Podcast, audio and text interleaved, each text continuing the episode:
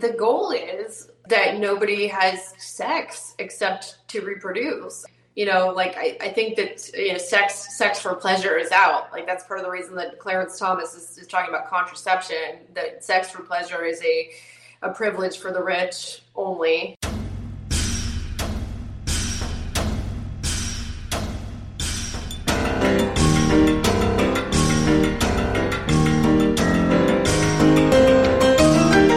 What's up, everybody? Welcome to the Bitchuation Room podcast. Once again, it's a live stream, it's a podcast, it's in your ears, it's in your eyes. It is not in your uterus, um, like the Supreme Court is. Oh, I hate this week. I hate this country. I hate this entire summer. I hate everything about this country. Nothing is good except for salty and sweet things. It's a great song it's gonna be good eventually. Um, I just gotta. I need a few drafts, and um, it'll be wonderful, you guys. We're gonna get into the entire uh, SCOTUS ruling, the different aspects of it, what it means, what it's doing, uh, how we feel about it. And uh, I need everyone to rage with me. I need you to be here with me through it all. And as well as a comedian, Kate Willett, will be here with me to rage through it all. And then we're going to switch gears because there is some good news in the Americas, just not in the United States of the Americas, uh, but down in Colombia, in South America. Uh, for the first time, a leftist president, Gustavo Petro, was elected. And that's huge. And so we're getting BBC correspondent Daniel Pardo, who is based in Bogota, who is Colombian himself, very cool, uh, joining us. And he's going to break it all down, explain how this happened. Um, and I will just throw out there that Colombia had a very, very militant, grassroots, in your face pro abortion campaign and achieved decriminalization of abortion up until 24 weeks, which is pretty damn big. Uh, they followed in the footsteps of countries like Argentina as well. So maybe we need to start looking elsewhere for inspiration, you know, because uh, I don't feel particularly inspired by um, American history right now, especially because we're reliving the worst of it and we're about to. That being said, if you are here, if you're on YouTube, Make sure you're liking and sharing the stream. Let people know this is what you get up to on a Sunday night. Um, if you are listening as a podcast, thanks so much. Make sure you leave this podcast five stars on iTunes. I just want to read a very, very, very sweet review of the show that uh, made my heart sing.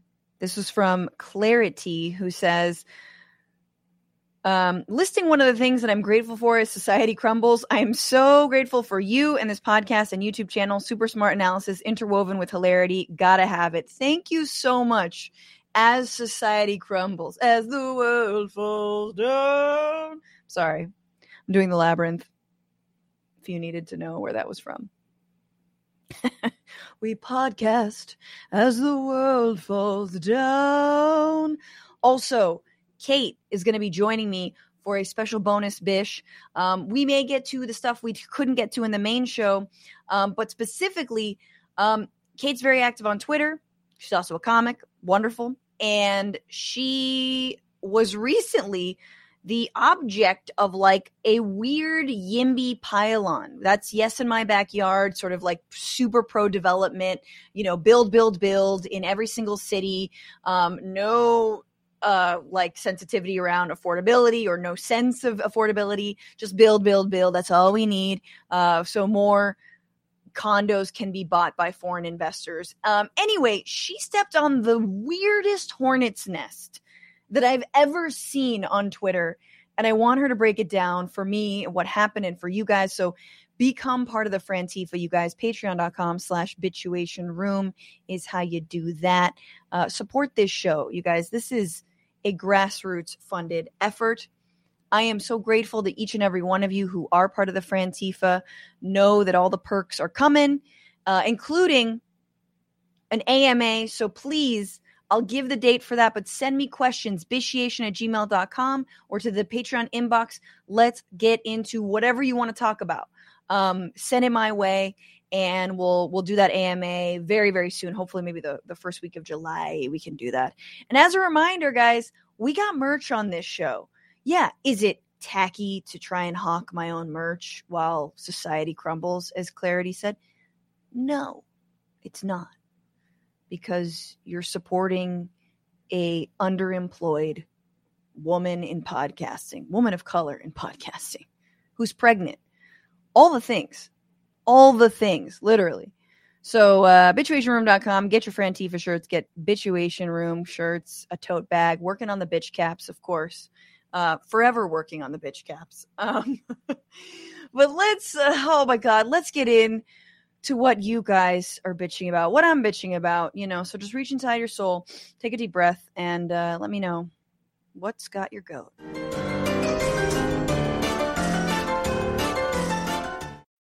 So obviously, I would love to see a bunch of the dudes on the Supreme Court's heads on pikes and um, go full Daenerys scorched earth on these motherfuckers. Um, but particularly right now, um, as I am like five and a half months pregnant, I am very much, this is hitting me in different ways, not just the literal kicks from the baby, um, but it's just it's it's affecting me, and and I'll tell you how it's affecting me and how crushing and angry this SCOTUS ruling makes me because of it. A lot of people, you know, you might assume that someone who chooses to be pregnant uh, would somehow be more pro-life. No, no, no, not the not the case. Not my case, and not uh, many people's cases when they become parents. Uh, if anything, it makes them way more pro-choice, um, way more for abortion rights on demand, accessible, free. Um, and of course, I say pro life in quotation marks, uh, but because a couple things. The idea that someone right now, okay, so let me just say right now, the idea that I might have an a, a, like something go wrong with my pregnancy. I might fall ill, right? I might find out that I have cancer. I might something might be devastatingly wrong with the fetus, right? Something that would prevent it from living or prevent one of us from living. If that were to come about, heaven forbid, if I'm living in states like Utah, if I'm living in states like Ohio right now, my life is in jeopardy. Not just the fetus's life, obviously, even if it's not viable, it's me. I have to die for the minimal chance that I could bring new life into this world. Oh, wait a minute. But you're pregnant with a girl. Oh, I guess I, I mean, does that matter any less? Because she doesn't have as many rights anymore. So, what are we talking about? In fact, I think she has the most rights now as she's in the womb than she ever will. No, baby girl, we're going to fight for you. Don't worry about it. But so I just want to name that the the terror I feel around people who need urgent care and the fact that abortion is health care, that administering abortions are is health care. And late term abortions are so rare.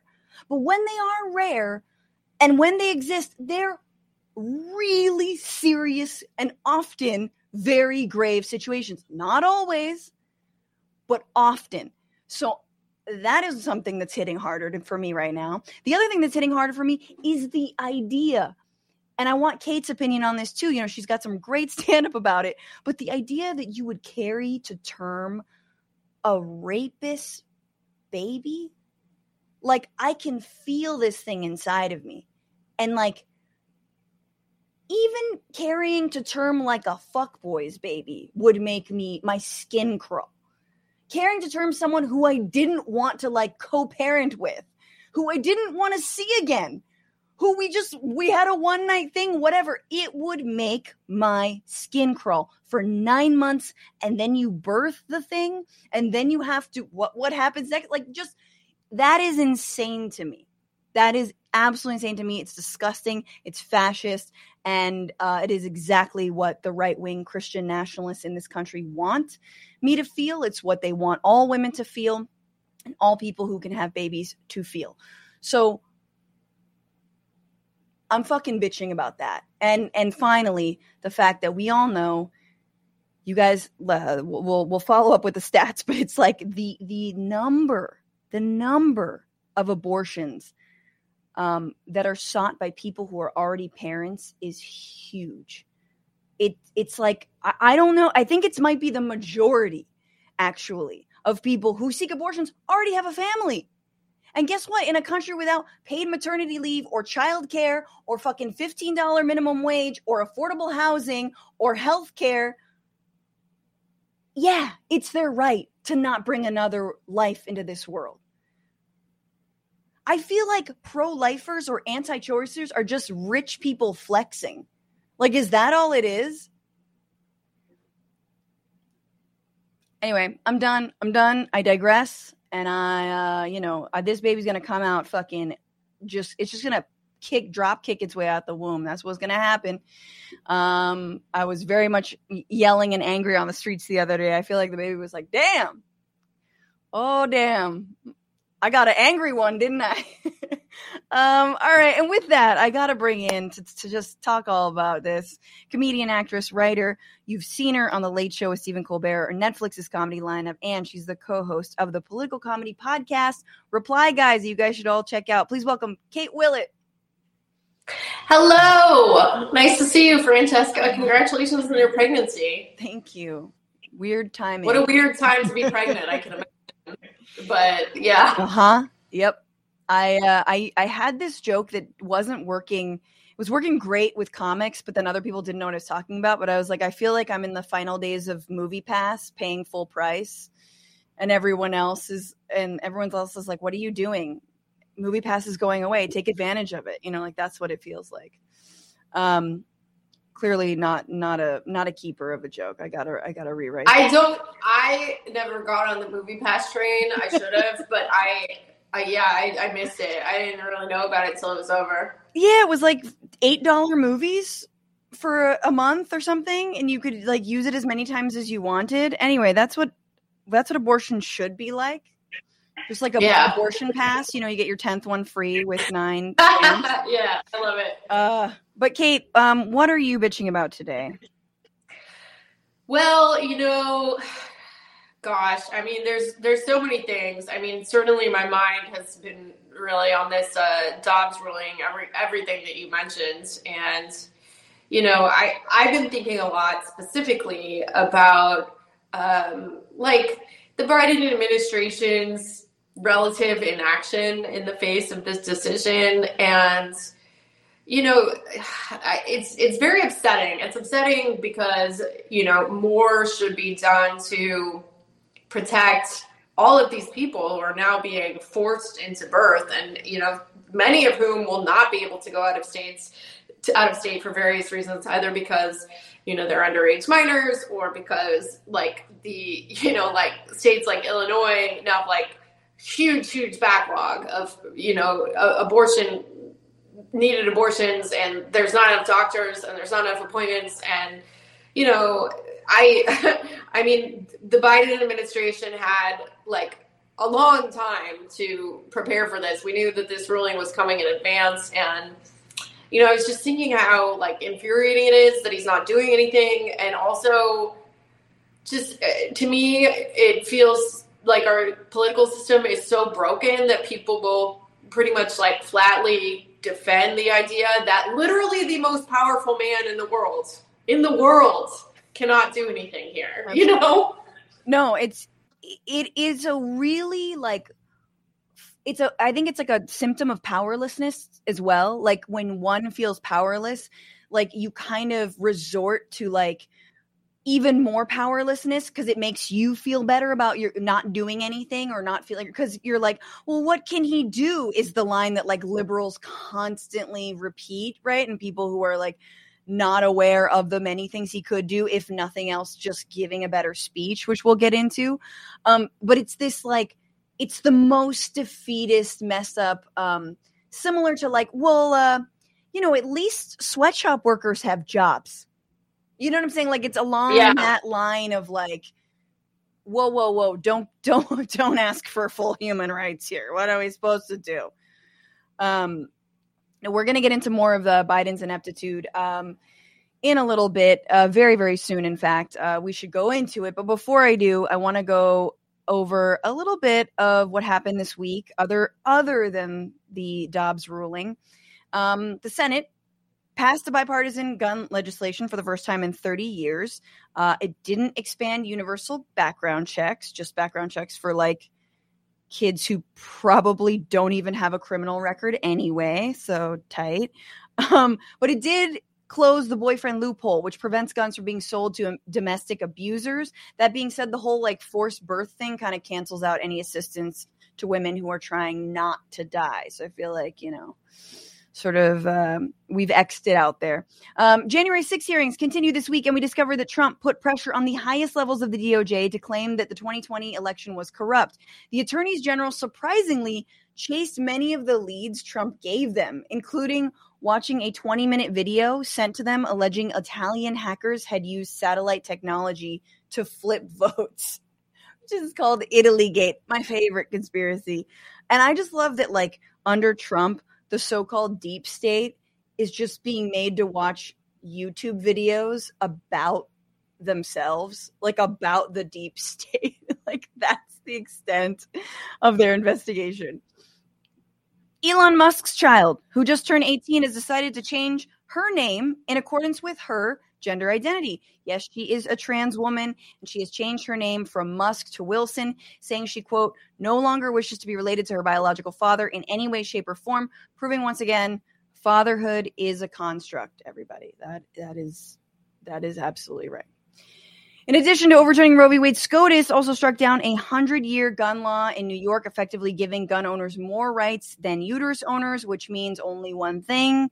We have to start shooting the peen we gotta that's the only way to protect yourself from forced birth guys. We gotta shoot the d. Shoot it right off. Um, and finally at least five spacex workers were fired after they wrote an open letter about their concerns over how elon musk's public statements reflected negatively on their work um, which makes it very clear that the free speech absolutist absolutely can't stand his own workers speaking out. Mm, not at all take it to Twitter. And just as a little side note, one of those workers is a Bitchuation Room listener. So shout out to you. Please uh, let us know if you ever want to talk about what's going on. Uh, thank you for your bravery and let us know how to support SpaceX workers and your efforts to organize. Uh, and for everything else, this is the week where.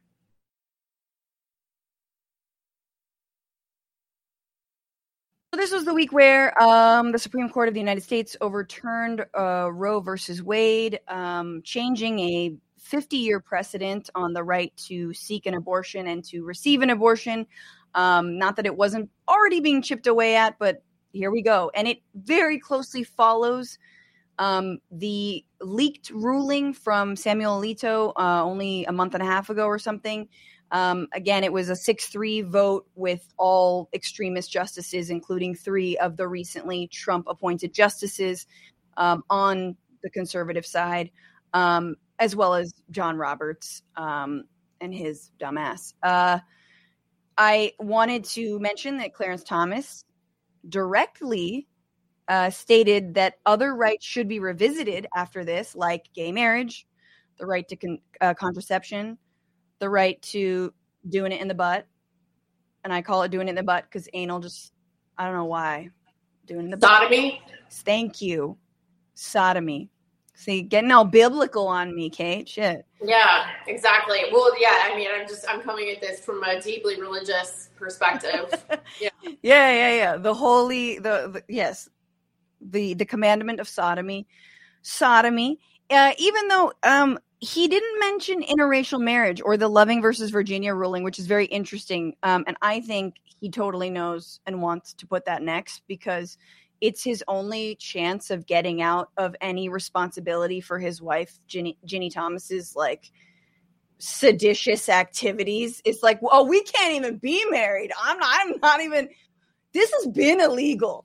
Like this been. I mean, I I know this is like I I know I know you're joking, but I mean, holy shit! Like Senator John Cornyn brought up Brown versus Board, and I would not like basically the people that have you know said oh okay the conservatives will never do this especially the conservative legal movement i mean hasn't that just been the wrong take every time like they they will not there's not really anything that's too awful for them to do at this point you know? Oh absolutely. We're we're well into re- gonna be into i mean we already are into resegregation territory and they yeah. That's exactly what they're going for. Um obviously uh, there were immediate impacts of the roe v. Wade um, decision so just so you all know 13 states have trigger laws which are designed to snap into effect immediately or soon after the roe reversal. Nine states have bans that predate the 73 supreme court ruling that guaranteed a constitutional right to abortion. Some states have both. That's very interesting. Um, then you can see this map of sort of where abortion rights are protected, where they're not. Um, banned or mostly banned in those nine states. Uh, we're talking, including um, Texas, Ohio, and Utah. Texas, by the way, is the state with the most un- uninsured people in the country in terms of health care. So, um, just another just another f- notch on their belt of being reactionary and wanting people to die. Um, then you've got states like Georgia and Iowa that are very likely to ban um, abortion. Um, Michigan, where the future is unclear. Um, but for example, um, a 1931 law that calls up calls for four years of prison time for doctors who perform abortions and possibly for women who take medication to induce an abortion took effect Friday. Uh, Democratic Governor Gretchen Whitmer said in a statement um, Whitmer, who's up for reelection, called the law antiquated and noted for now a Michigan court has put a temporary hold on the law, but that the decision is not final. She filed a lawsuit in April urging her state Supreme Court to determine whether the Constitution protects the right to abortion. What's amazing about laws that were devised in 1931 is it's like, you know, it's like how how global warming releases all these these like ancient bacteria from the permafrost you know? Like yeah. that's what our country's going through right now. Yeah. Like once certain rights get melted away all of these old laws of like you know i don't know if you step on a crack you do break your mother's back. Like i don't like just fucking random ass shit is just going into effect. Yeah i it's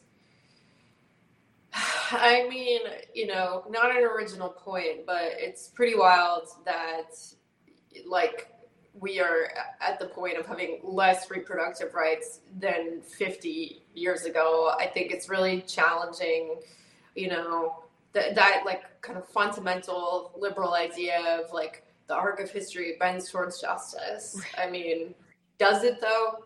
Uh, not certainly not automatically. No, exactly. Or that I love. Uh, I, I'm reminded of Condoleezza's like slavery would have ended anyway quote.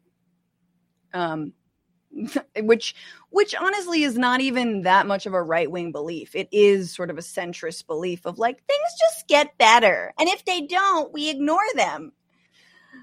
I mean, I was thinking about this this today, right? Because you know the things often do get better over time, not always, but you know, like if you think about something you know, if you think about uh, the movement for what was at that time called gay marriage, um, civil rights, um, you, you know, all of these things are, I think, you know, broadly accepted mm-hmm. by centrists. And at the time, people were actually in the streets fighting you know, centrists were telling everybody, including, you know, recently in like the same sex marriage example, uh, you know, we're, we're saying like, hey, you need to calm down, be patient. Yeah. I think that centrists really do not understand that like everything that they like that has happened, that's like kind of a, a liberal goal, has only been possible because of the work of the activist left that they hate so much, yeah. you know?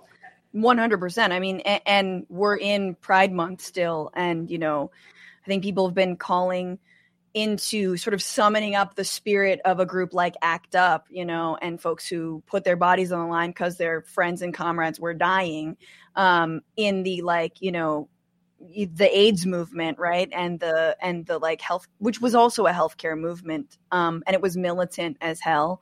Um, and and yet I think you're right. I think there's a lot of people that once you become comfortable, you sort of like extract yourself from the general struggle and assume it's always been that way rather than I have these rights because other people fought and died for me. And like it's a shitty like I feel like it gets used against feminists a lot, a little bit of the like, you know, well, the first wave feminist movement did a lot for you, and you're like, yeah, yeah, yeah.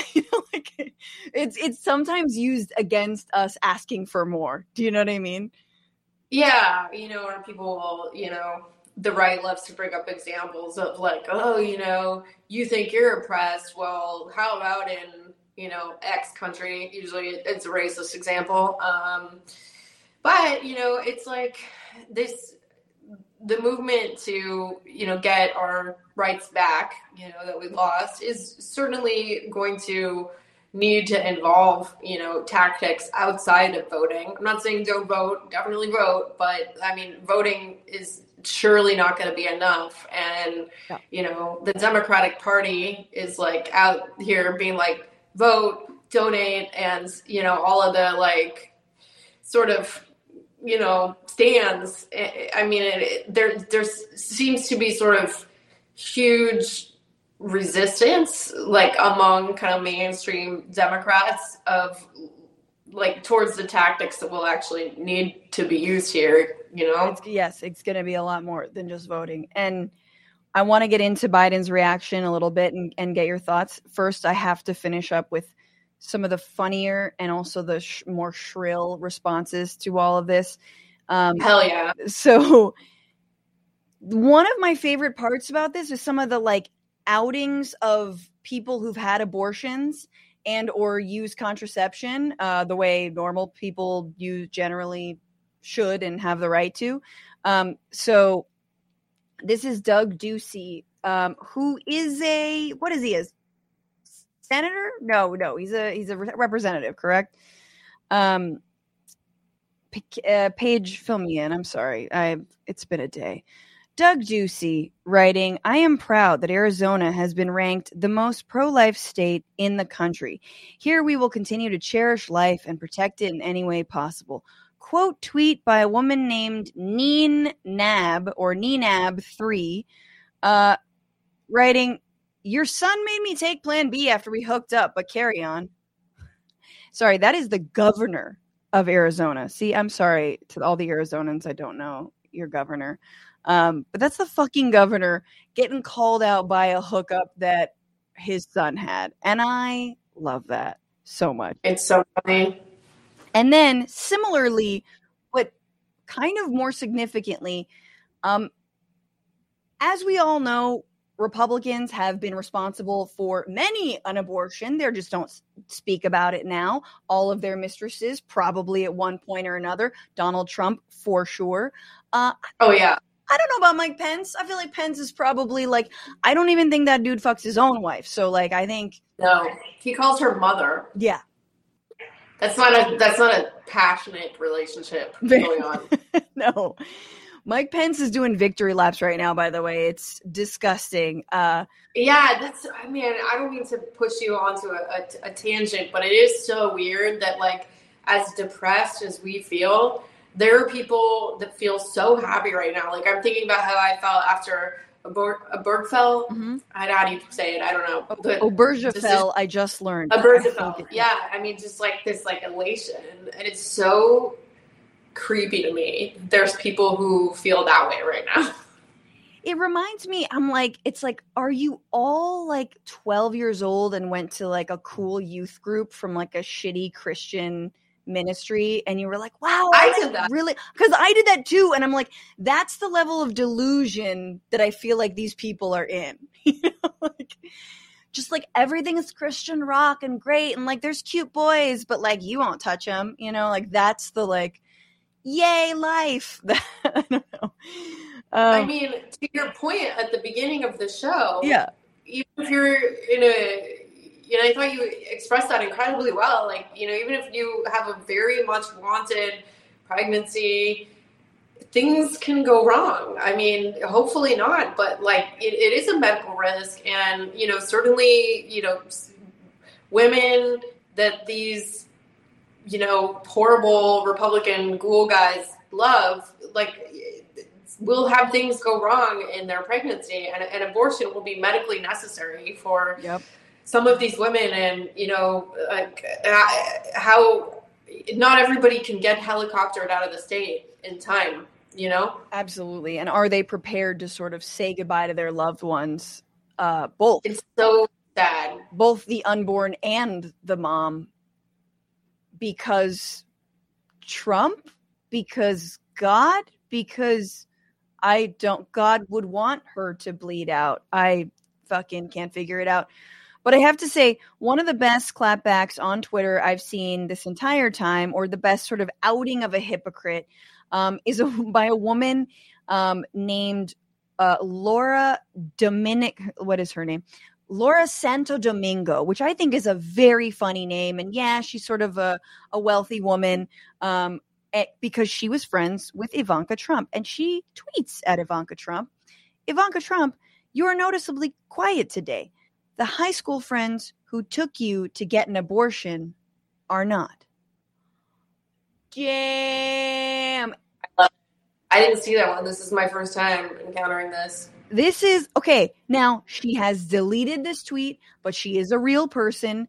Um, she is like, you know, a socialite author chef person, like you know, whatever, one of those, blonde, blonde and on the internet. Um, no, I'm sure she's great. I don't give a shit, dude. I'll buy all her books after this. She straight up outed the fact, alleged that she helped Ivanka Trump get an abortion, and good. She's a good fucking friend. Good for her, and good for Ivanka for be, having friends like that, supporting her. But like, this is the level of hypocrisy that we're talking about. If this is true, we should blare it from the window tops and project it onto every building. Like this tweet is gold. Yeah, it's, I mean, you know, normally I don't think that you should out people for having an abortion or, you know, you shouldn't out people for being, um, you know, who aren't ready to come out of the closet as, as queer yet or something. But in these situations where there's extreme hypocrisy and these people are making laws that are, you know, preventing so many people from having the freedom that they've enjoyed, I think it's totally merited. Absolutely. I mean, this is the sort of like women stepping on the skulls of other women in order to get ahead. Like Ivanka yeah. is the most perfect example of that bullshit fake feminism that honestly and like uh, you know boss bitch that honestly like republican women get away with all of the time. They're such fragile little because i'm sure the right if they ever responded to this which they won't but you know the way they defend sarah huckabee sanders the way they defend everyone is just like oh they're such fragile flowers. How could you go after her? How could you say this? And then if anyone goes after any woman who is a liberal or on the left or like fuck you cunt you're horrible you know like pile on pile on um and so yes uh ivanka talk about it girl yeah i mean you know that's like the cool thing to do really is to shout your abortion shout your abortion um, let's yeah. let's hear about it. Ivanka's like taking a picture of herself in the shirt. You know? Shout your abortion, Ivanka. Let's get it started on hashtag that is that's how I speak now that I'm about to be a mom. Let's do a hashtag about it. Yeah. Um, but okay, so why don't we get into um let's just go real deep, real hard in the in the crazy paint, Kate, for a moment, because Utah is one of the states that fully has banned abortions, and one of their state representatives, Karianne Liz Lisonbee, um, took it upon herself to uh, opine about what is and is not in in a woman's control in terms of her own body um, because she received a text message or a, a message to her office saying hey why don't you regulate penises? And she had the perfect comeback. Um, take a look that I clearly don't trust women enough to make choices to control their own body. And my response is I do trust women enough to control when they allow a man to ejaculate. So inside of them and to control that intake of semen. So that may be inflammatory, but I think as a legislature, we have the responsibility to create a legal framework that is friendly in supporting rights. She has the ability to control her own body. She has the ability to control how her intake of semen. I I actually missed like the sound didn't work for me at the beginning, so I don't know what you said. What did you say? She, that's okay. That it's worth repeating. Uh, that she said that she does trust women to control their own bodies, specifically control the intake of semen that comes their way. And a semen intake. That sounds like the worst diet of all time. Worse than keto, even. Yeah. Uh, I mean, you just really don't want to hear. Your, like, I can't you know, in a just society, I can't think of any situation in which an elected official would need to say the word semen. None. No. No, not at all. And it's, you know what, it also kind of makes me like, it makes me wonder whether conversations back then, especially we talked about sodomy laws, like, how were people talking about this and how when you know when roe was passed were we just like throwing around the word semen and cum and ejaculation? I don't think so at all. I don't think so. No, I don't. I mean, I don't know. There was a really good book by someone named Jenny Brown um, called Without Apology, mm-hmm. and it's it's published on um, I think like under Jacobin's label, if I'm remembering correctly, but um, I don't know label. It's like records or something. I don't know Jacobin's company. Sure. But uh, she goes into the history of how abortion was talked about. And, you know, an amazing thing about it is just like for so long, it just like wasn't a big deal. Like, even like at the kind of like founding of the United States, it was considered very normal to have, you know, an early term abortion. Yeah. Yeah. Yeah. yeah. I do want to get back to the question at hand, which is, Kate, can you control the semen intake of a part? Can you control your partner's ejaculation? I'll go first. No. Um, especially um, when there's, you know, a lot of them. There's like, I mean, we could. Does she want to talk about pre cum? Do we? Should we get into it?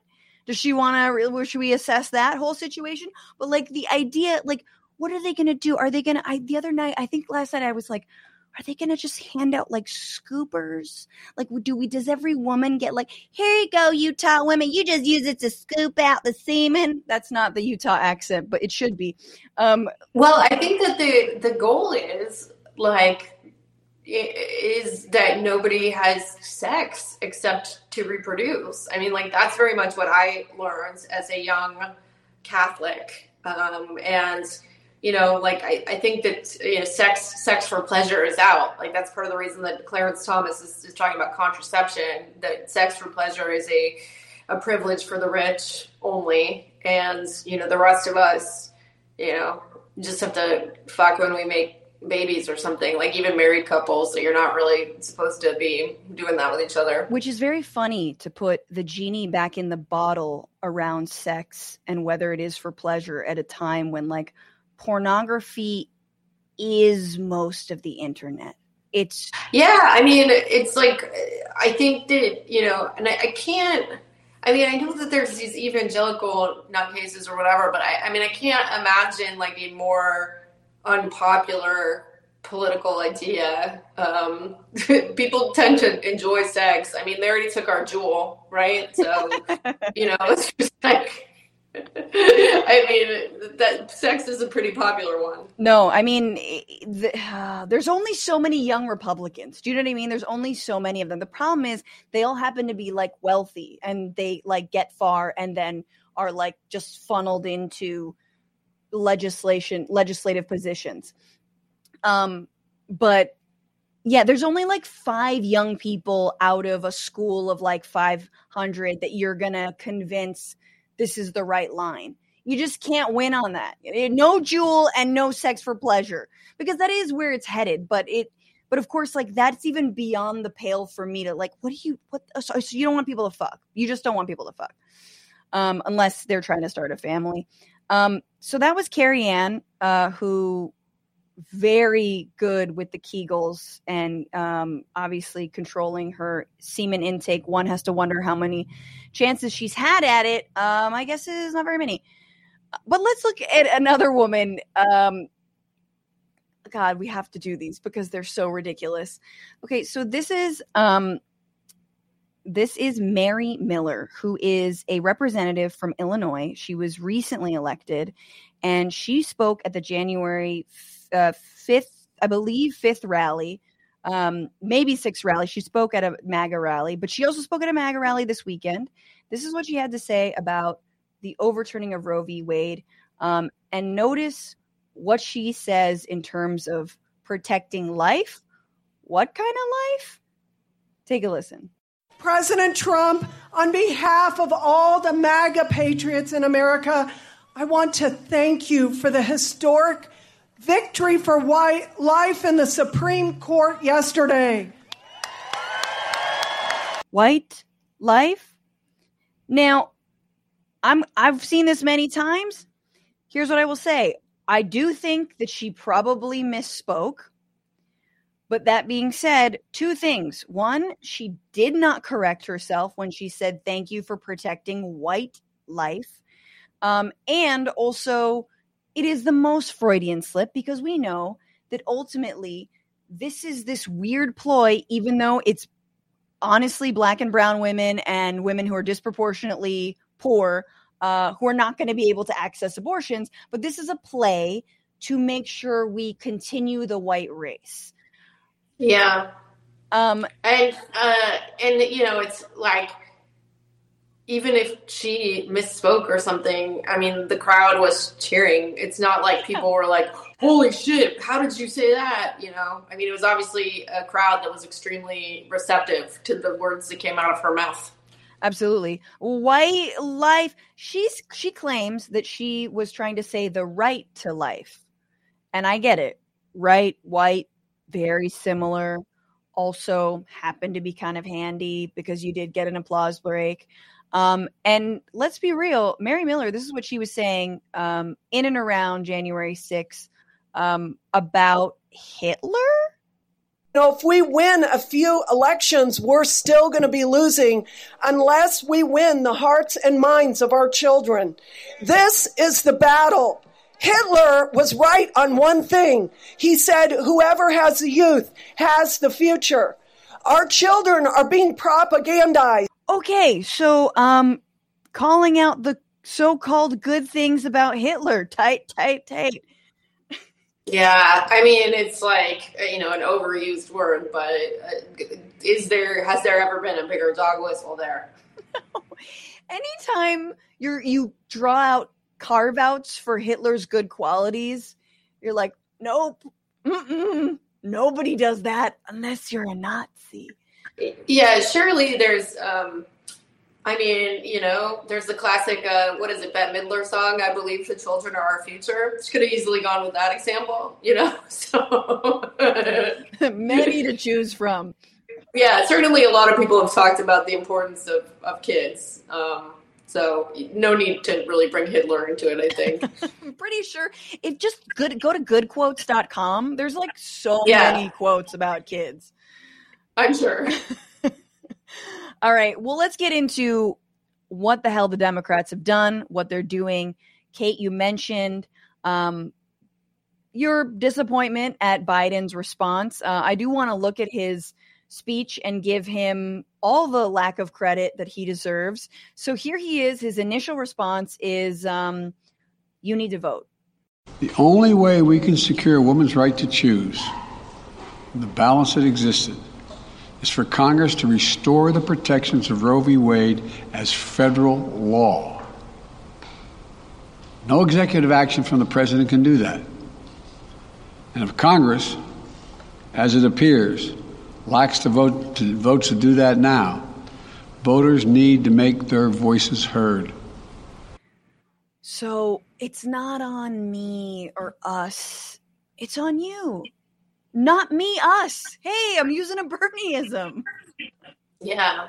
Um, I mean, personally, you know, I'm I'm very upset right now, so I'm sure it's influencing some, you know, in some way. But I mean, I, I just find this to be absolutely disgusting um, to ask for our vote while not doing his job. I mean, like, if I don't do my job or if you don't do your job, like the times that we've worked for an employer, like you get fired for not doing your job. And, you know, it's like, I don't know. I mean, people love to kind of talk about the political constraints, but I mean, I'd like to see him trying and failing at least, you know? Absolutely. Um, I mean, I think to be honest with you, I, I was, um, I was on the fence before this this decision came down in terms of whether I thought Biden should run again. Um, just just cause, just cause whatever. I guess he did it once, do it again, um, and then we'll get someone you know really good, uh, twenty twenty eight kind of thing. And this has put me firmly in that he should not at all be president camp. Um, no, he won't win. I mean, his approval rating with like I was looking at it today. His approval rating with people under 34 like 18 to 34 is uh, it's like 25% like the young people are mad and you you can't win without that entire demographic you know? Absolutely. And and as they should be. I mean i think they've been i was at a demo the other day and a 13 year old girl got on the mic. You know 13 having to take the streets over this and she shouldn't have to. And i just want to say that the line from the democrats of vote harder vote more, like give us more money. It is so crass.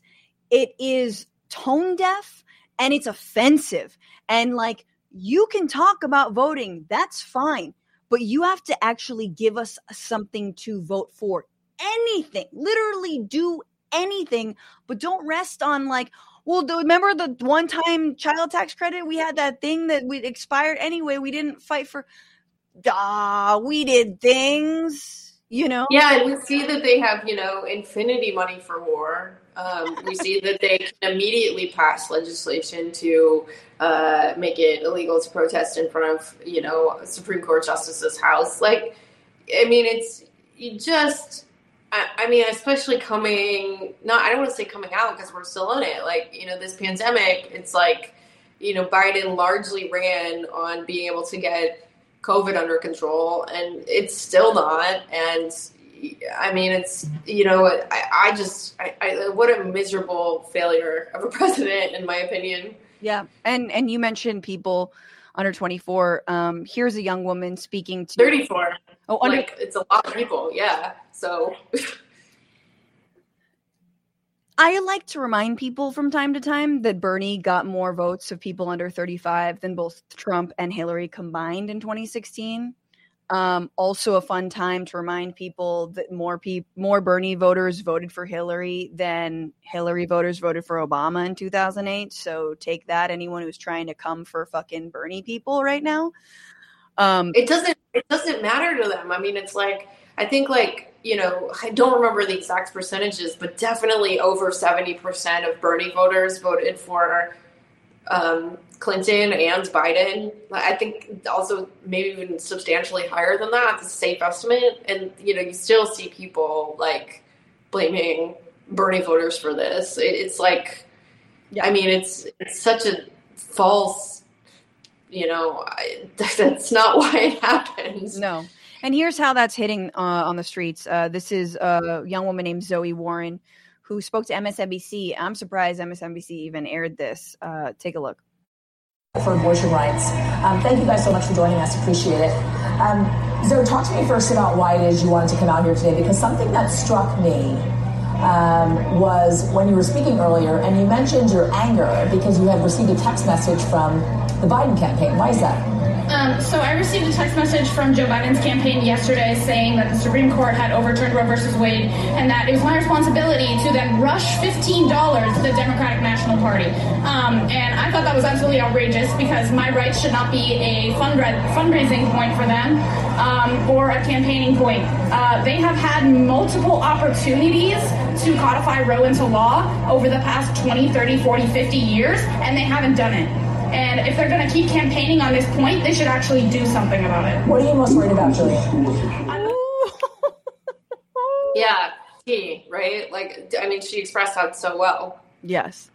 And they have had chances. Um, I I don't want to subject you guys to Pelosi's reading of an Israeli uh, poet in response to Roe v. Wade, but I do want to mention that you know, as recently as 2016, and I feel like Kate, you're a great person to talk about this with. You know, Nancy Pelosi, when Clinton lost, was saying, look, we need to not focus on identity politics. And the fact that we talked about abortion rights really alienated the conservative voters. This is in an interview with the Washington Post. And she says, um, it can't be a litmus test. We need to win back conservative voters. And we're a party of working family values. That's how she framed it, which is so fucking rich to me because you have this is the biggest cock block to like progressive working, like working family legislation is yeah. Nancy Pelosi. But when it's convenient for her, which is to throw pro-choice people under the bus and abortion rights people under the bus, oh, she's going to touch that rail. She'll use that. Suddenly, she suddenly it's all about working families. It's just so clear how cynically they use identity politics. When it benefits them to shit on the left, they'll do it. When it doesn't benefit them because they want to appeal and coddle the fucking fascist right, they're going to do that. It doesn't matter. Yeah, it's pretty disgusting. I think that you know, I mean, there's this this mythical voter that we hear about all the time of like this, you know, usually we call it like the suburban voter, white suburban voters, you know, and everything, uh, or like the the swing voter, and everything is supposed to be for this person who like really truly doesn't exist. Like most people's politics are pretty like incoherent and complicated and vote a lot based on inflation, you know? like it's not um but you know, I think that the the function that that trope serves is like this you know, moderate suburban voter. That's a way that they can talk about what is actually the interests of corporations without saying like, oh, this is what our corporate donors want. And, you know, that's the way that they can also uh, campaign for someone like Henry Cuellar against a progressive pro-choice woman like Jessica Cisneros, you know, by saying, oh, we have to get this moderate voter.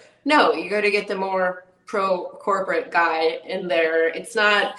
I don't think the Democratic Party, like the people that are, I mean, I'm sure, like, does Nancy Pelosi individually believe that abortion is you know, fine, probably, but it doesn't matter because like our rights and our interests are just like not even on their list of things that are relevant to the decision at all. So, I mean, they will support abortion when it's politically expedient to do so. And even some of the times that it is politically expedient, they won't do it then because they don't really care about losing. But it's like, I mean, it's just, there's nobody fighting for us. No one. There's a few. There is. I mean, yeah, there are like couple, a few individuals. a couple individuals, but yes, I, yeah. I agree, and I do want to give Biden minimal credit. He was very strong in saying he defends a woman's right to travel to get an abortion. Ah, yeah, I mean, Biden has, like, to me, one of the most disappointing moments in the 2020 election was seeing, you know, feminist orgs and prominent feminists refuse to endorse Bernie Sanders when it was down to just Biden and Bernie. And part of the reason that upset me so much is because Biden's track record on abortion is pretty bad. Like, the Hyde Amendment, I mean, just you know, people who listen to the show probably know what that is, but it prevents, you know, federal funding for ab- abortion. Mm-hmm. And you know, the senator Henry Hyde like explicitly out loud stated like hey i'd love to prevent everyone from getting abortions but you know we can't the only people who can really have control over getting abortions is you know poor women we can prevent them by preventing medicaid from covering it and biden supported this until 2019 and that's a, a direct attack on the most vulnerable women in our society and and queer people too. I don't want to just say women, but it you know also yeah. like it's just I mean I think that's a really good point. I think it's so clear that he was going to be even worse than someone like Obama who um I have to take you down memory lane in 2007 on the campaign trail. Uh, this is what he was promising Planned Parenthood, specifically one attendee who was very worried um, in 2007 and said we need to codify Roe. And so, uh, yeah, what happened?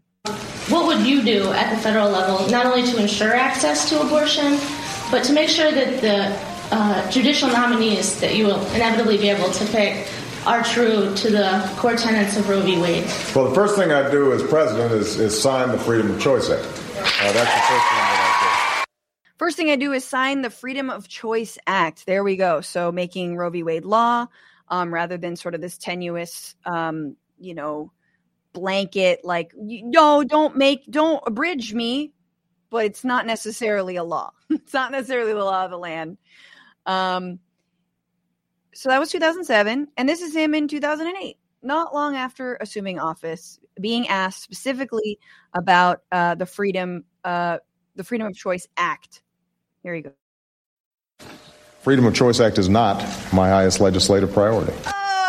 Okay, and uh, and nor was it ever. So not only his highest, but never made it in. Hyde amendment amendment still active today. Yeah, and that means what that means. Not to like make us go down this line, but you know, like women who are in these states that you know have banned abortion except for like when a, a mother's life is in danger uh, it you know it's like they may still have a hassle of a time getting an abortion if they're able to at all due to cost like right. it's just horrible it's i mean uh, no and so no and, and it's it's it's like it's so soul crushing. I can't like the only thing i can say for scotus good on them for not doing this and releasing this this um, decision the same week of the Uvalde massacre. Um, yeah, because we would have burned it all to the ground. Number one, but also I think my heart would have exploded into a million pieces. And like, yeah, I, I just, I just can't. I just and not to say we both those two things shouldn't or may not already will happen very soon. um anywho, um so yeah, so Biden's like, well, we should. You can still travel. Yeah, who can travel? Who who's got the money to travel to get an abortion, right? Um, yeah, and is there going to be federal funding to to travel? No, and part of the reason that there's not going to be is because of the Hyde Amendment. Exactly, and you know, Kate's bringing up a very good point overturn the Hyde Amendment. Try at least try to do that. Um, there are other suggestions from Representative Ayanna Pressley, um, who's saying declare a public health emergency over abortion rights. Clinics are being shut down right now. People are being turned away right now. She says we must act urgently as if lives depend on it because they do. Um, this was her and I believe a caucus of black women in in Congress writing President Biden must recognize this as a public health emergency and commit to utilizing every executive authority necessary to protect abortion access, including expanding access to medication, abortion, and over the counter birth control, and protect the safety of those seeking and providing abortion care. So that's, for example, like we got tests after a lot of hang ringing, but we got COVID tests. You could get them sent to your house. Why not yeah. have plan B? Or plan C get sent to your house. Yeah, and you know you may you may have this on your list already, but Elizabeth Warren and others have brought up the idea of you know there's federal lands in red states. You could have abortion clinics there. Yeah.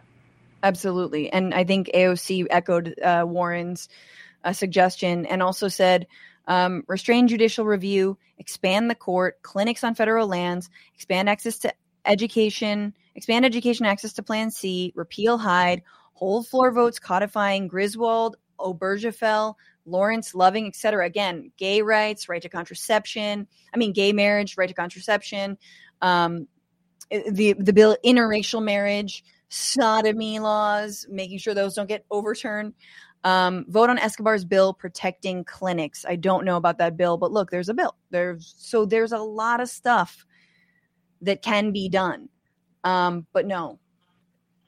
Yeah, there's like you know, there's the Democratic Party who really I don't think cares if they win or lose. It's you know, this is like a they seem fine being the opposition party, you know, in a way that seems like what they most enjoy. And then, you know, there's like all of their defenders, you know, in media, you know, who will kind of push this whole narrative of like they can't, you know, they can't do anything. If we could just get rid of like this pesky left that is trying to convince you that they could actually do this and you know the Bernie Bros and the you know people who are you know shitting on our only chance to stop fascism and stuff like that. But like the actual experience of people like me you a ton of other people with uteruses all throughout the country is that like we can look at this situation with our own eyes and see that they're not even trying and you can't take people's like I mean, you can't you can't make people like uh, discredit their own lion eyes or whatever. So you know, it's like I think that if if a person like I do believes that like actually you know the GOP is trying to end democracy and fascism is a real threat now, it's actually unconscionable that they're not taking more action right now. Not only for people who need abortions, but to like you know keep like Trump out of office in 2024 and prevent this like sweep that's going to happen in November probably. We just saw a whole crowd cheer white life whether it's disgusting. Yeah, whether on by mistake or not, they probably loved it. In the face of that, you've got Pelosi reading poems. And so I think you're absolutely right about this, which is, and I think that actually some centrists and, you know, more um, liberals who maybe didn't like Bernie, hopefully, are starting to see that like the emperor has no clothes on the Democratic side either. That they don't know yeah. what they're doing. They haven't had a plan. They've totally failed us. And this is such a crown jewel in what Democrats have lauded for so long that they believe in it, that they uh, and our glorious R, uh, you know, RBG who should have fucking retired. You know, like there's all these holes in that bullshit narrative of how safe and wonderful it is in you know as a moderate democrat but mo- moderate democrats can't fight fascism that's no it's it's they literally no they absolutely can't i mean it's i you know i think there's a lot of truth to that like socialism or or barbarism quote you know like as you know as things get more extreme for everybody, you know, just stuff gets more extremely bad. Like by necessity, the people who want incremental solutions, that's going to become a lesser number, you know, every day. Like, you know, if it's if the world is incredibly shitty, like uh, not a lot of people are going to want it to stay the same, you know. So yeah. people are getting radicalized, and it's it's in one direction or another, you know, and and this like this idea that like a lot of you know centrists have that if they can just tell people that it's really important to vote for uh, you know to vote against Trump. Okay, I personally will do that, but you know like the amount of people that will do that that's going down because in a way, I mean it's like just like I wouldn't vote for somebody who was anti-abortion, like I would not cast my vote. Like people in general do not want to vote for somebody that you know whose policies are going to kill them and this like yes. you know this neoliberal frankenstein that the you know biden administration is is, is like you know there's there i mean there's just more people struggling than ever with like inflation homelessness gas prices. I, I mean people are just not going to do it absolutely. I, I mean i think that and it's such a it's such a cynical like uh, patronizing response to say Um, well, kind of, it's on you. It's on you. Um, poor people for not reinvesting in a system that's never invested in you or given you what you've asked for. It's on you, young people who are constantly blamed for low turnout, even though there's been no reason for them to come out and vote. Now, personally, and on this show, and I think people know, I'm absolutely you know, I think voting is an offensive mechanism nine times out of 10. And you're lucky if, I mean, I've seen, I, I feel even in my lifetime, just seeing someone like Sanders run at the presidency is amazing. And to be able to vote in the primaries, my hopes has been amazing. But like, I, I am I reject sort of the, the like some of some leftists who are like you just want us to vote Democrat. I want you to vote strategically against fascism, yes, but in my mind, the strategy against fascism is to vote for progressives and leftists. But that being said, in our two party winner take all bullshit system, yeah, you're going to have to vote for a fucking, you know, oh, I God, I can't even say Buttigieg, but you know what I mean? Like that's, that's where we're at. So it's like, I kind of the left playing for capital. You're gonna have to vote for, you know. Yeah. Yeah. Uh, so, but but it's true that like the you know you see these young people in the streets and you're like, yo, you you can't blame them if they have if they're not being they're not seeing anything. It's just going to depress turnout. And what does that mean? It doesn't mean someone's consciously not going to vote. It's that they're not they're just not going to consciously vote. They're not going to they're going to let that ballot sort of slide. They're going to not make time to go out of their way. They're going to not research candidates. They're not going to they're just they're not going to fucking make the effort because of course. Yeah, I think that, you know, I mean, the way that this stuff gets talked about online is like, you know, there's that everybody who doesn't vote is like a an extremely engaged Bernie Sanders voter. That's not who doesn't vote. Like, I mean, most of the people who are extremely engaged with politics do vote. Like, you know, right. I mean, like the people who are paying attention to this shit as, you know, a hobby essentially or or compulsion. Most of those people vote. Like, you know, people who do not vote, you know, are, are like basically, you know, just like, fuck it. It doesn't matter to me. My life is staying bad no matter what and are not engaged because they've completely lost hope or because the last time they voted, you know, remember the $2,000 checks? Vote for Ossoff and Warnock. You're going to get a $2,000 check. Do you think that people forget that you promised them a $2,000 check and then didn't deliver on it? Because $2,000 is something that really mattered to a lot of people at that time, especially, you know, and people do not forget that they're yeah. the last time they voted, it's the thing that they were promised to make their life better didn't occur. Right. But it it, if you added it with the, the 600, it was 2000. Um, yeah. Just, I mean, but it's like, no, like centrists, like both, yeah, media people, like media people and, you know, just reply guys or whatever. They think if they can come up with the most smarty pants explanation for why Biden can't do anything or why it actually counted as $2,000 or, you know, why RBG should have stayed in office. And it's like, there's just an increasing number of people who do not give a fuck about your smarty pants explanation because they're suffering. You, we think the majority yeah. of people are on Twitter. No, they're not.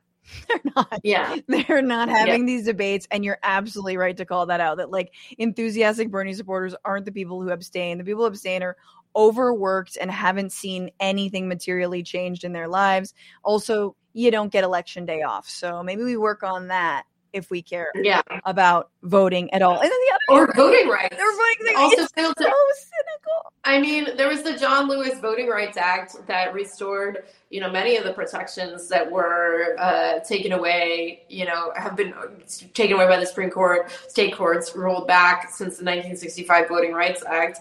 And that would have been, you know, that would have reenfranchised, I don't know the exact number, but uh, let's say a fuck ton of people and they didn't pass it. And nor was there any real political pressure on you know rotating villain Joe Manchin to to do it. You know, and it's like. I mean, you got to eat your vegetables with what spoon yeah. or fork? I don't have any tools with which to eat these vegetables. You fucking. That's a perfect analogy. You yeah, just like it's, it's so ridiculous. You're so right on that. It's just like, and we can't shout that back You can't even protect voting rights. You fucks who tell us to just vote harder. I, I want to end by saying I do believe in voting harder. I believe in voting harder against do nothing Democrats. I believe in holding their feet to the fire. Uh, individual candidates who you believe in, you like, absolutely. And I also want to direct people before we leave this segment um, to abortionfunds.org to we won't go back.com which is where you can go to actually see where you can uh, take the streets. Abortion funds is where you can directly support clinics that are still operating.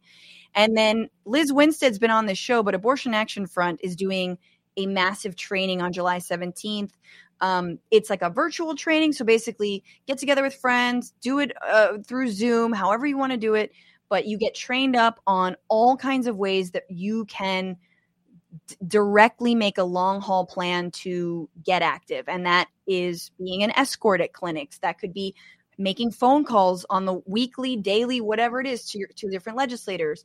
Um, there's so many ways. You know, I know there's some efforts even to like. I was looking into this, like, because I was like, how do you get people to the places where there are abortions?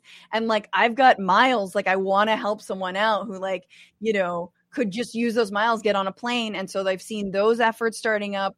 Um, so there's a lot that's being done. We can't be too hopeless, even though we can be mad as hell. Yeah, I think it's good to remember that there's been a lot of really great people working on this for a long time. And, you know, it's like, yeah, I mean, there's there's a lot of people that, that care about this issue and, and like Lizz and like the people at abortion uh, abortion funds, you know, have been figuring out how to get people across state lines, pay for their hotel rooms, and like, yes, you know, honestly, like even if you don't have the time or energy to uh, do like ongoing activism, which is great if you do, but you know, just even fucking throwing a few hundred bucks to you know these abortion funds, particularly if you can do it every so often or whatever. But anything anything helps. Like this all directly goes. That's the cool thing about abortion funds is the money like directly goes to getting people abortions. Right. Absolutely. And with that, um, Kate, I believe will still be here when we come back from our interview. We gotta switch gears and talk about Colombia, which is actually a country that won abortion rights, as I mentioned earlier, um, this year, just in February of this year, and then elected a leftist president. I'm joined by uh, Daniel Pardo to break it all down. This is The Sitch. And joining us for the Sitch to talk about this incredible um, victory of the first leftist president in Colombia is a BBC correspondent in Colombia who is Colombian himself, a man I met only a few years ago um, in Buenos Aires while he was working uh, also for the BBC, but mostly covering Venezuela. Um, Daniel Pardo. Hi, friend. Happy to be here. Thanks for having me. Yeah, good to good to have you here. Um, so we we we met a few years ago before the pandemic. You were covering what was going on in Venezuela. Um, I think um, people in the U.S. have more of a grasp of maybe not even a good grasp of what's happening in Venezuela, but suddenly out of seemingly left field, um, you have this victory of Gustavo Petro and um, Francia Marquez, his running mate. Um, and they are actually leftist uh, leaders who have campaigned on things like peace, social justice, environmental justice in a very extracted, extractivist based economy, oil based economy like Colombia. Um, tell me, did this come out of nowhere? Who is Gustavo Petro? Just the fact that I haven't heard of him doesn't mean he was in existence before. T- tell me more about him he didn't come out of nowhere. He is actually a very known politician. He's been like in the political spectrum for quite a while in this country, at least 30 years. Um, but he always had this figure of being from the opposition and being anti-establishment. So, so just to give you a bit of background of him, Petro in 1977 um, became a militant of the guerrilla of the M19, which was a social democratic guerrilla, urban nationalist guerrilla movement that was not like the Marxist sort of uh, guerrilla that people think um, are in Colombia. This was different. And he was there for 10 years. Then he demobilized and became a very prominent uh, member of parliament. He denounced and exposed the links between politicians and paramilitaries, these groups that were also illegal, but were from the right wing and were against those guerrillas and were very, very cruel. Uh, he also exposed, you know, scandals of corruption, violations of human rights from the state within the, the, the, the conflict of Colombia. Um, and then he became mayor of Bogota, the capital. And he was a very contentious and polemic and polarizing figure because obviously he had a very different agenda to what people were used to in this country. Then he started building this uh, new figure who was trying to become more moderate and more, you know, um, trying to congregate different spectrums, different branches of political thinking to become president. Um, and that's the buildup. last eight years, he's been trying to build this coalition, which finally made it into the presidency, which uh, which is historical as because, as you were saying, Colombia has never had a purely leftist president in power. So it's huge. So he was building this coalition with maybe more moderate candidates, people who weren't as to the left as, as he was. Um, and that actually worked out for him. Are people afraid that that might compromise his his values, or is that sort of what has to be done when you want to gain, um, you know, that kind of political traction? There's a bit of everything of what you said, yeah. uh, present because I think that Petro does does has become quite moderate in, in, in the ways that he does politics, right? So he is more pragmatic in the sense that he, you know, builds alliances with people from the political establishment. That doesn't mean that he sacrificed his core um, you know, like l- lines of thinking that have to do with social social justice, um, global warming, and inequality. Especially, he's, he's this is the most unequal country in Latin America and one of the most unequal countries in the world. And that is the main problem that he wants to address. Obviously, it's not going to be easy. There's no re-election in Colombia, and um, the period's only four years. But that is his main thing, and I don't think that has changed. Um, but we're so going to see. you can't be reelected. Yeah, there's a term limit. One one term, four years um, that's what you get. So sorry, I, I, I cut you off there, but I just wanted to highlight. I don't think a lot of people think of Colombia as one of the most unequal countries in Latin America, which is saying quite a lot considering yes. you've got Brazil and Argentina and these other places that have incredible wealth, but then also incredible poverty. Yeah, indeed, indeed. I mean, Colombia is it's always rare and it's always difficult to explain. Uh, the, some correspondent was saying the other day that people who get here, the first week they want to write, the first day they want to write an article. The, the second day they want to write like a New Yorker sort of piece. And the next month they don't want to write anything because it's so layered and complicated and full of gray areas that it's difficult to explain. But Colombia is a very fragmented country. And, and, and starting with the fact that it geographically it has all sorts of regions that are very different from each other, like two coasts, Andes, um, savannas, uh, and the jungle. So it's very diverse in terms of geography and biology, but also culturally and politically and economically. So the country is fragmented in every way possible. And that, in a way, has generated a huge gap between the rich areas and the poor areas. The rich areas are in the Andes, which is where I am, Bogota, although Bogota is always different. But the Andes are the rich place, and the two coasts, the Pacific coast and the Caribbean coasts, are less rich.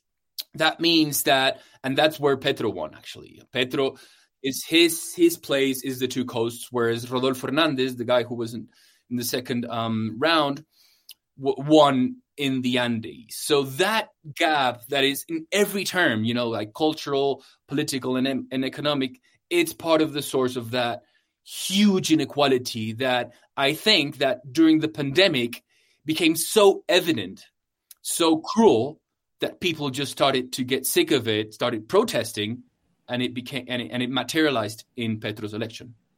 so that's I just want to point out that's really interesting because he being the former mayor of Bogota, where the Andes is, where Hernandez did well, he didn't actually necessarily carry that same area. You're saying that like Hernandez did better in in those areas. Bogota is like the the mole, the mole within the Andes because okay. it's a very cosmopolitan sure. and a very you know open diverse city so and it always not always but in the last 10 20 years has voted for the left so bogota is is is, is that bit that is different in the right. andes the rest of the andes so all the coffee the rich burbs industry, for instance which is well known um, internationally is that right wing sort of um, constituency which voted for alvaro uribe who used to be the president here and is a very popular figure used to be um, from the right in this country, which people might know from abroad. I remember protesting Uribe from the United States, specifically uh, when Coca Cola and other countries were like murdering union activists. And, you know, we were signing these free trade agreements with the United States. Colombia mm, is sort of in my mind as like, you know, the place where. Um, global financial capitalism is leading to the, all this death. Um, anyway, but but that's farther down the line. No, that's me- a point. That's a point because Petro, in a way, wants to change that, and he's addressing yeah. that, especially yeah. like Francia Marquez, his vice president, who is uh, you know the first Afro vice president. Well, she's everything new, everything that was not represented in this country for 200 years is her, um, and her background is social activism and environmentalism on the grounds of these, you know, uh, multinational companies that came here and extracted all sorts of things, including gold that from the region of Francia. So yeah, that, that is a good point that you remember that because one those those are the things that hugely capitalist society and economic system that used to be Colombia, now it's going to be into question, and and Petro is going to you know tackle that at least. I don't know he's going to be able to change it, but he's going to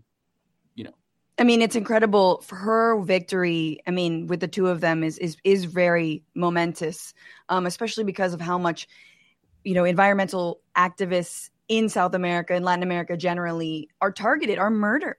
So the fact that she even survived to this point to be able to be elected.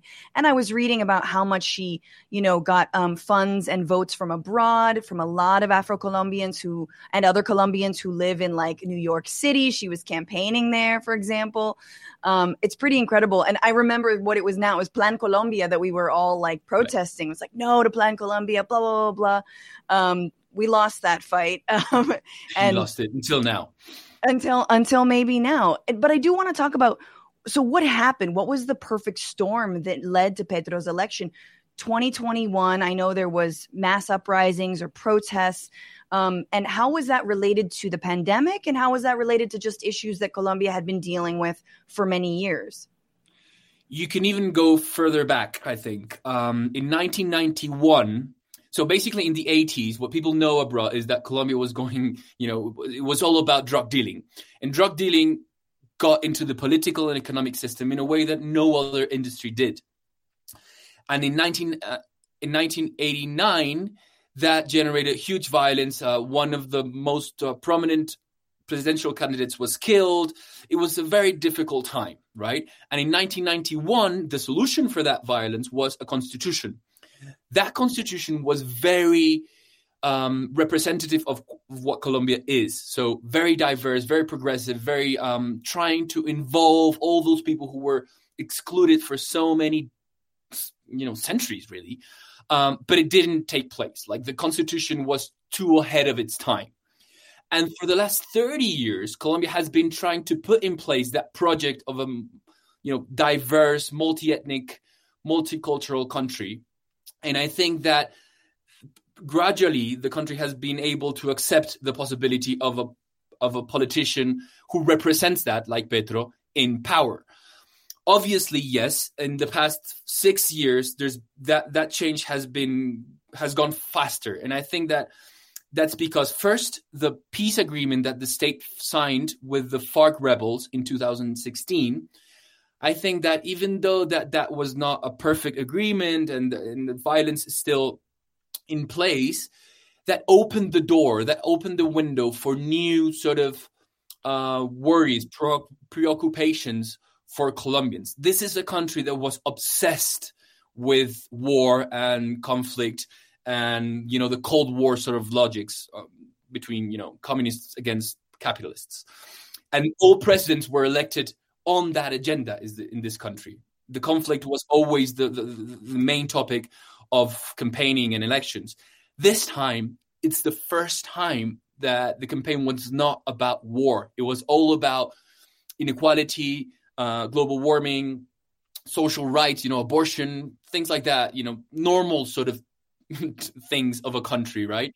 Um, so I think that that buildup has been going on for the th- last 30 years. Colombia getting to be a normal country. And then the pandemic, you know, with all these said, the pandemic, um, you know, showed how poverty is as big as, you know, one of the biggest in Latin America in this country. 50% of people are poor, how inequality is so huge. And one of the main problems here and in other countries in Latin America as well is um, informality in terms of labor. Half of the people, half of workers don't have a contract, and they have to, you know, get their money from whatever they find the day, the same day that they need the money, right? So when when lockdowns came up, obviously people didn't have any source of income, and the state here doesn't have the capacity or the, even the tradition to give people assistance um, in situations like that one. So that generated um, a, a, very complicated situation, which was which resulted in these wave of protests in 2019 and but after in 2021, which were the most massive and, and complicated ones. And I think that Petro was, I, I wouldn't say that Petro is the result of those protests because he was not the main leader of them and and he and, and people who were protesting were critical of them as well but I do think that the political process that has been going on and that showed that Colombians do protest and do have a link with the political system um, does result in Petro's election, if you know what mm. I hmm. mean. Right, right. It, it, wasn't they weren't campaigning for him, but it, it there's a correlation. I think it's so fascinating that you know you understand how war manipulates civil society, right? I mean, I in this country you had however, you know, 20 years of a war in Afghanistan, um, and um, wars in Iraq, war on terror, and in that time, it was like, oh, I'm sorry, none of the social. I mean, I talked about Plan Colombia, which is what sort of, you know, you know, I started off, you know, hey, no to free trade, yay to workers' rights, yay to environmental rights. All that stuff got put on the back burner when we had the war on terror and we had to go get the terrorists, right? So it's amazing. And now Colombia has been living in that state of mentality for so many decades that finally, when there's this glimpse of, hey, let's put this behind us, you have these openings, you know, to actually talk and address real day to day issues for people. And I, I, guess I wanted to ask you more about, I think you wrote on Twitter um, something about like new generations of voters and like how young people have impacted this vote. Can you talk about that? Yes, because it's it's not only the d- demo- demographic change that's been going on and all the new voters that we have, it's also the, the, the politicization of civil society. So this is a country that historically didn't vote that much. Turnout was about in, between 40 and 50 percent, which is like really low. Um, and, and and in the past 30 years, I, I think that young people and and you know urbanites, pe- people from from the cities have become more close to the political system, has have learned what means to have a link with the political system, that you have the right to because before that, before that, um, protests in the there, there weren't protests in Colombia. Basically, you, you you didn't go protest because most of the protests uh, from you know unions and things like that were labeled as guerrilla Marxist sort of things. You know, because that obvious, obviously permeated any sort of leftist agenda. So there was no well, and obviously unionists here are not as many. You know, we have the lowest rate of um, union representation in Latin America. So, um, so it's part of the normalization to get people involved, to get people voting. So yes, I think that this time Colombia showed that they have evolutionized and, and changed and, and, grown up in a way as a democracy, which is mm. pretty big. It's huge. And and and I want to talk about, you know, the people who are angry that Petro uh, became has been elected president, is president elect, inaugurated, will be inaugurated early August. Um, and and that's sort of some of the, you know, the industries that he's maybe not taking aim at, but saying that we need to sort of put the brakes on. So he's even said things like no new oil and gas expansion, which, you know, as someone who's seen a lot of, you know, sort of left leaning presidents come into power in, in Latin America and being like, okay, but, you know, 50% of the economy or, you know, or exports of Colombia are oil. What, you know, what is this bind? So how real is the, the move away from extractive capitalism in Colombia? And how, how much pressure is he going to be under to not move away?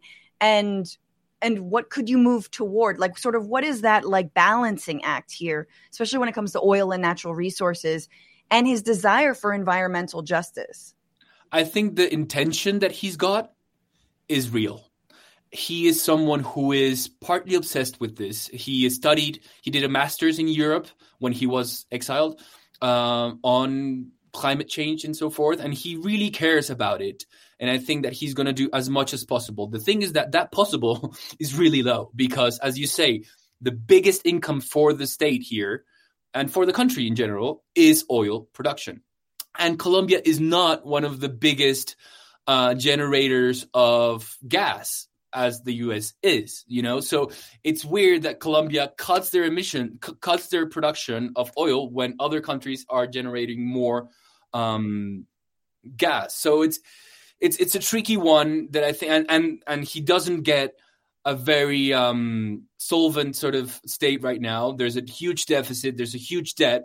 Um, so it's not that he's rich and he's going to be able to just stop um, exploration and so forth. So we're going to have to see how does it go. He says that his government is the first government of several ones that are tr- that are going to give transition to this country.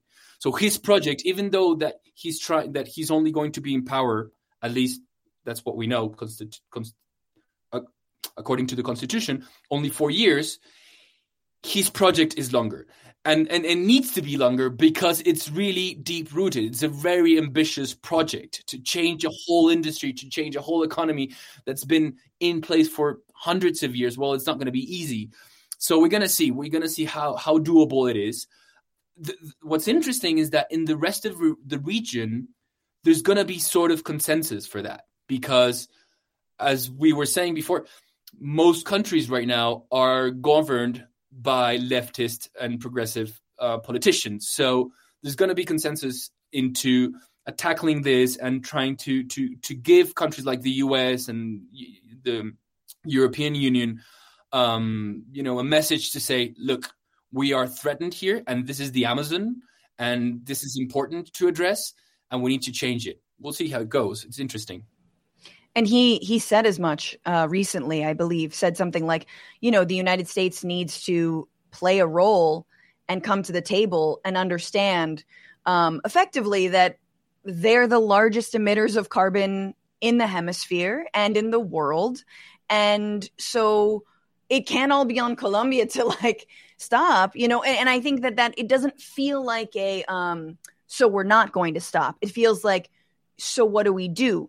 And and I've always argued and I think a lot of global south countries have also argued of course, and I've taken I've looked at what they've said which is you need to pay these countries, you need to pay us to not and extract and develop because you know and help us you know with the tools to reorganize the economy maybe on renewable energies maybe on other things you know on and and of course being the backyard of the united states then being the backyard of all these neoliberal free trade agreements which is just like export export you know monoculture monocrop you know like you know that's not like a lot of countries like Colombia have a wide variety. Um, they have so much richness but the dependency is on only one thing, which happens to be destroying the planet and, you know, and their country. So it's just, I am curious because it's not only you have these new leftist leaders coming to power, but it's different than the Chavez and the Morales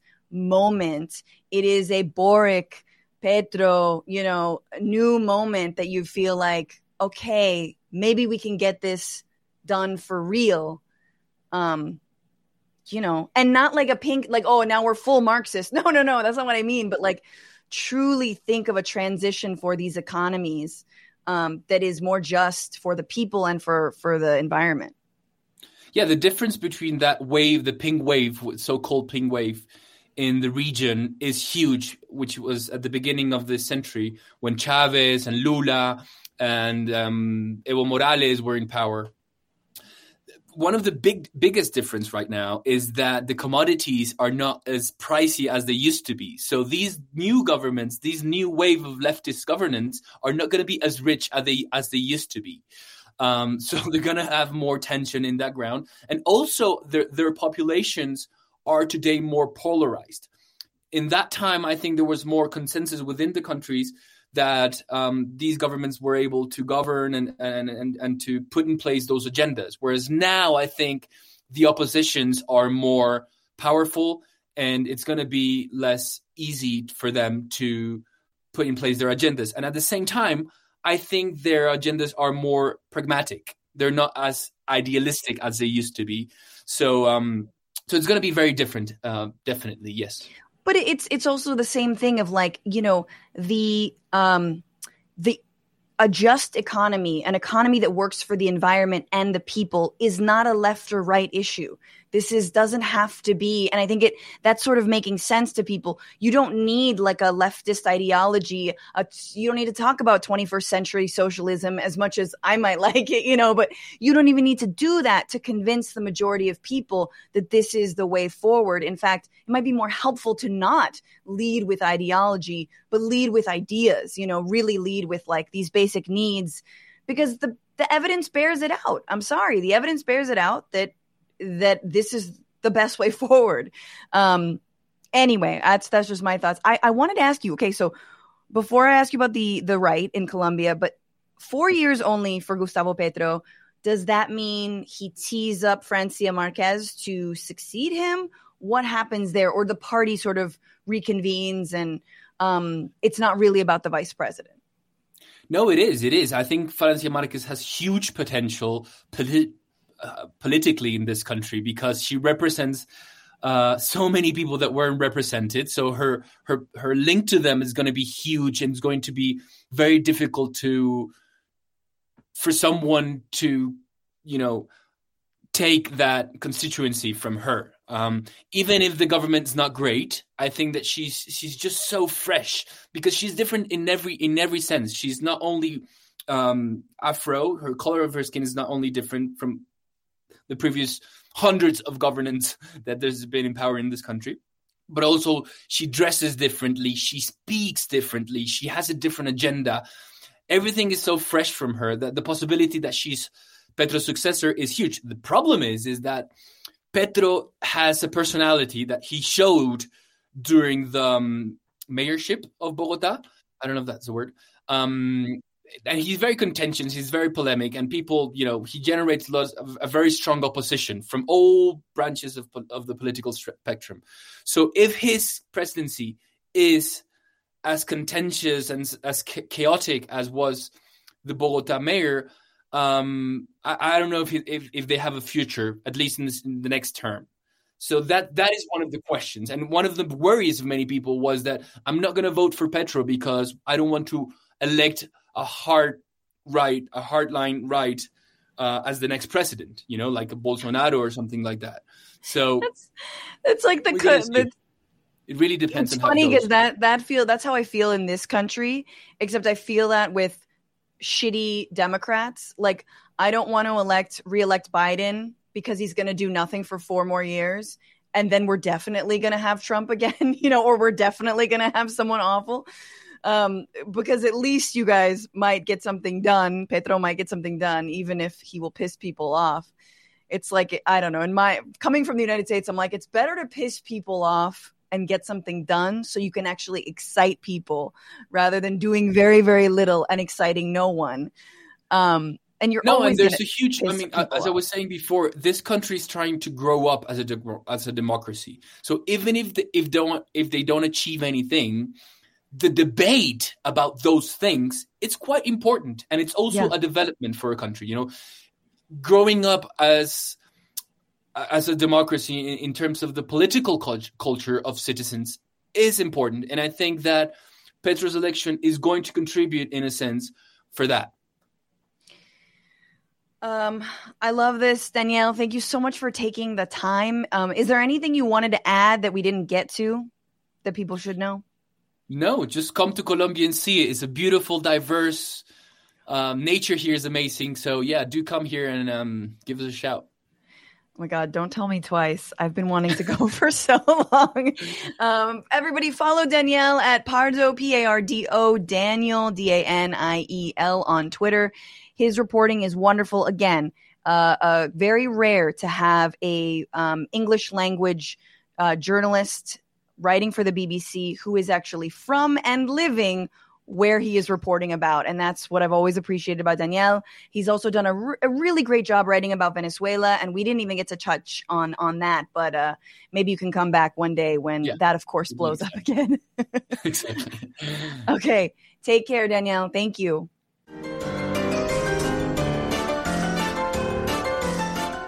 Hey, take care indeed. That was the sitch with Daniel Pardo. Um, yes, a pre-record, as you could tell from my uh, sloppy handling of the handoffs. This is what it this is what it looks like. We're still here. We've got one more segment. Kate Willett. Hello. Hi. Hello, how you doing? I'm doing good. I'm, ex- I'm excited to talk about this subject. I have so many thoughts. The our our final our final subject or the or the bonus? Are you teasing up your Yimby bonus? oh, yeah, that's what I was talking about. Yeah. Stay tuned for that bonus because I'm going to spill tea. There we go. Stay tuned. Um, Kate uh, found herself uh, on the receiving end of a of a weird yes in my backyard. This It's got to be the strangest subculture online.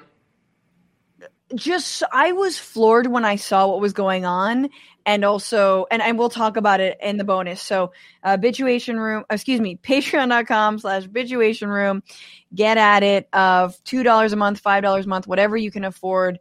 Um, please, uh, you know, come on over, support this show and all the awesome people that we have on it, including Kate. Um, and with that, let's do our final fun segment. We gotta just bring it. Although I'm heartened by what happened in Colombia, I'm very excited for that country. Um, but here was a meme I was late to, which was the she's a 10, but I didn't understand it. I don't get it, but I'm recreating the feminist version of it. Here we go. She's a 10, feminist edition.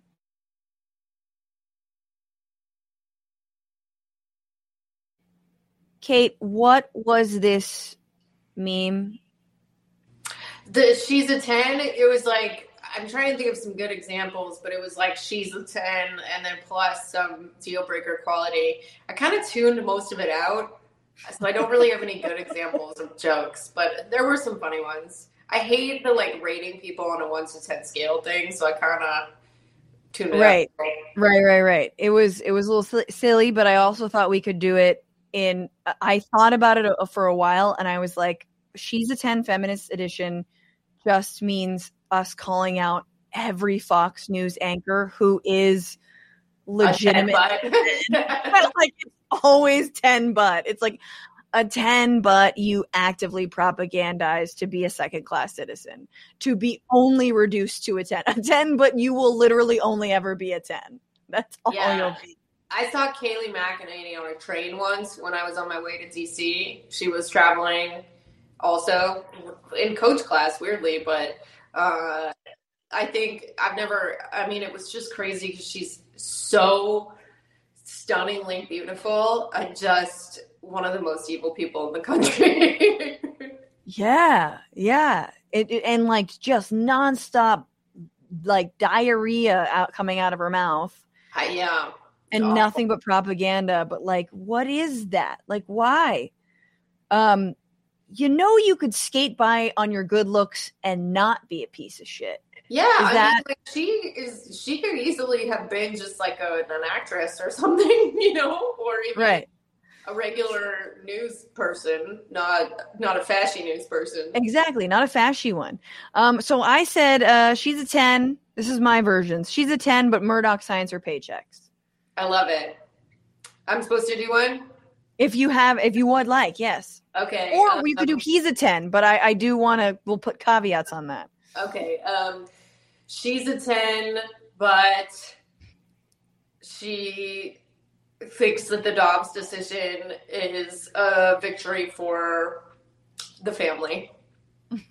the sanctity, the sanctity of the family. Yeah, she's a, she, she's a ten, but she's a TERF.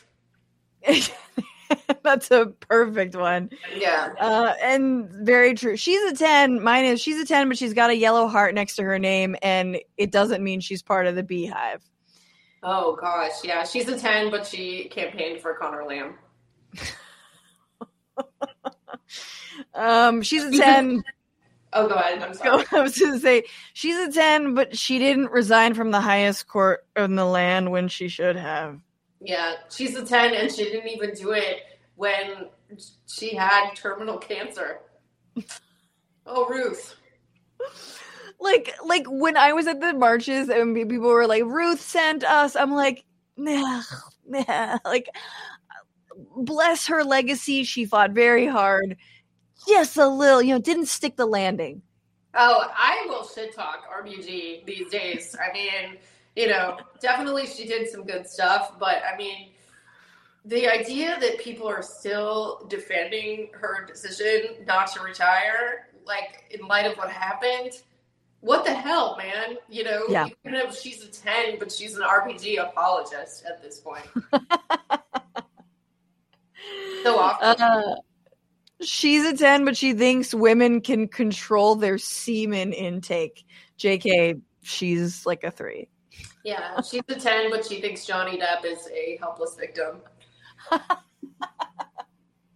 Okay, she's a 10, but she thinks Amber Heard is 150% telling the truth. Because I have to say, that's also the other end of the spectrum. Yeah, definitely. That that I mean, there's for sure some psycho Amber Heard people, but the Johnny Depp thing was like a a paid influencer campaign, which was really weird. That was very strange.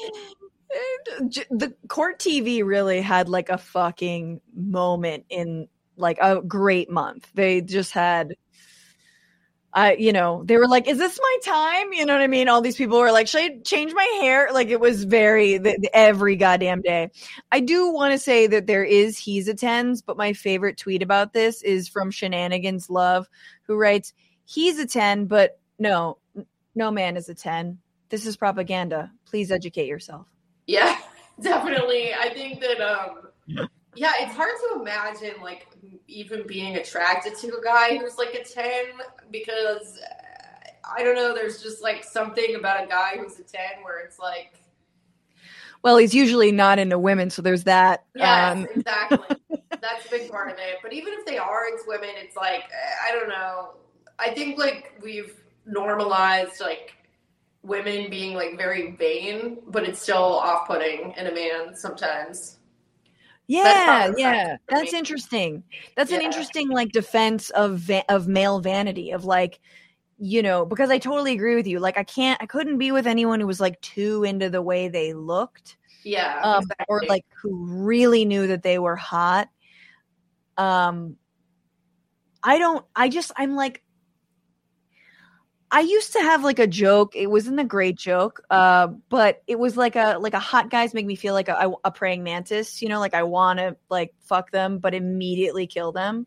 Yeah.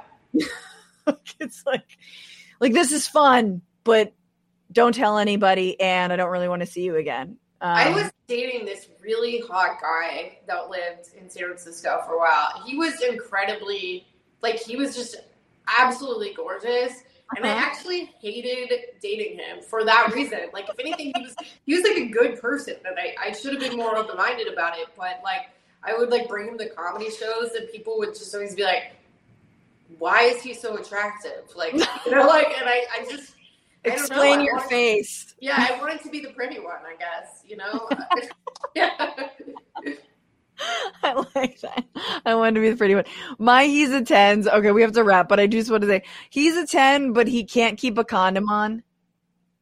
Oh, that's bad. Like, I mean, the stealthing now has Such a and so other- common. Yeah, Like- that happened to me once in San Francisco. I was stealthed by a guy, and at that time, it was like before people were like broadly talking about that as a Right. phenomenon, you know. Right. And um, now, I mean, that's uh, with this like Roe stuff. There's a whole other level to it at this point. I mean, Oh my god, the wow. stealthing, and it's not even like there's also like like gaslighty stealthing of like, oh, but it doesn't feel good, or I just oops, or like please, you know what I mean? Like, oh, I can't keep like there's a million different Yeah. ways that that happens. Oh yeah, absolutely.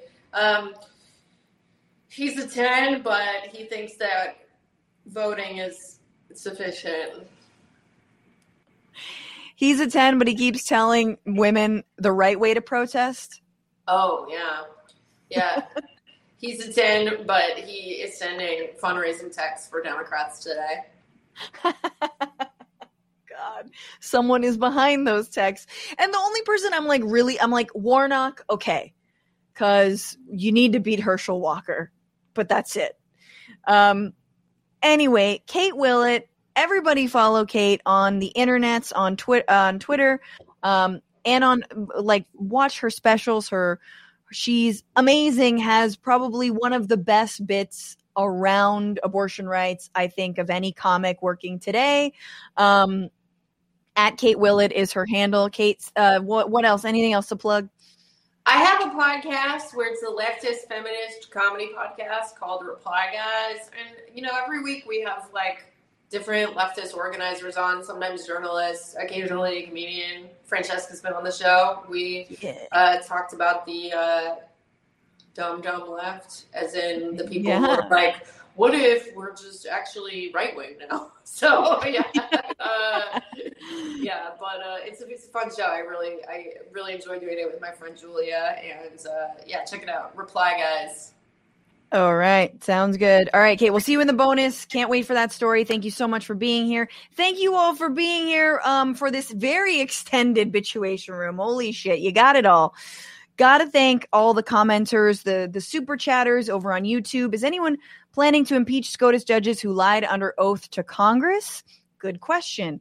Um, I saw someone respond and be like, "Oh, there was a good podcast about this." I'm like, "Motherfucker, I don't don't direct me to a podcast. Just say it." Like, of course it's illegal. Like, of course it's like there's some reason that like like the Supreme Court bench is like base. Like once you get there, you could do anything. You could murder a dog like on live television. No one can say anything. It's base. It's base for, you know, like all human rights violations. Um have fun, YouTube. Thank you for your super chat. Says, We're in desperate times, Fran. You'll have to seduce and blackmail Joe Manchin and Kyrsten Sinema. We thank you for your service. I'm like trying to imagine who would be more disgusting to try and seduce. I think Kyrsten Sinema. I'm gonna be totally honest with you. I don't think I could stomach that.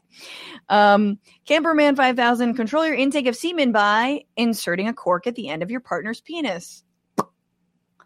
Robert, thank you for your super chat. Thomas is coming out hard against social justice issues to use as a shield for Ginni and his criminality. Yeah, he's got to distract. It's like a look over here. This is the craziest thing about me, not the fact that I've been working for right wing organizations this entire time and I take money from them, and my wife is definitely taking money from them, and my wife tried to overturn the election in 2020. CJ Jones saying, was she supposed to not quote Hitler? Talking about Mary Miller of Illinois. Yeah, I mean, it was one of the top quotes. Um, Bradley H. Um, in the voice of Biden, of course, uh, please vote for more centrists that we pre approve based on their track record of doing nothing. Indeed. And uh, Nathalie ML Romer, hmm, I'm going to call the Dutch embassy in the USA and ask them to set up a walk in clinic for women in need of Dutch protection and have an abortion as their human right. That is also a really interesting idea, using embassies for um, countries in solidarity with the right to choose and with abortion rights. That would be fucking amazing. We live in a third world country, and I say that with respect. Um, and here we go. Of course, um, let me make myself bigger here, but we got to thank everybody with our little fart song. Thank you to all the new patrons at $10 or more. Those are the people who get this shout out. Brandy Suzette Rubel, aka Atomic Dragon, Elizabeth Morrissey. Thank you so much. Oh my God, you're part of the Orchada Armada. I salute you. Um, to big tippers, we don't have any. So TBR Live on Venmo, TBR Live on Cash App. Thank you to the Twitch subs Grandpa Dragon 1953, Hippie Spot, Willie Gus, Pagan Communist, Guitar Playing Dragon, Sharpening Greg Guy, Daniel McConkey, Lizzie Nepon, Matt Gates on a white Bronco. You're so generous, Matt. And Chris Huggy. And thank you for the super chats, of course, Reiki Dragon, Hef, Robert CJ Jones, everyone who works on this show, Paige Omek, Alexandra Ornes, and Maximilian Inhoff. You guys are great. We stream every Sunday, 5, 8 Eastern. Um, that may be changing. We're on Twitch. We're on YouTube. We are at a podcast wherever you get your podcasts. Uh, and remember, y'all, fight the power, fuck the patriarchy, and don't just bitch about it. Take the streets. Bye.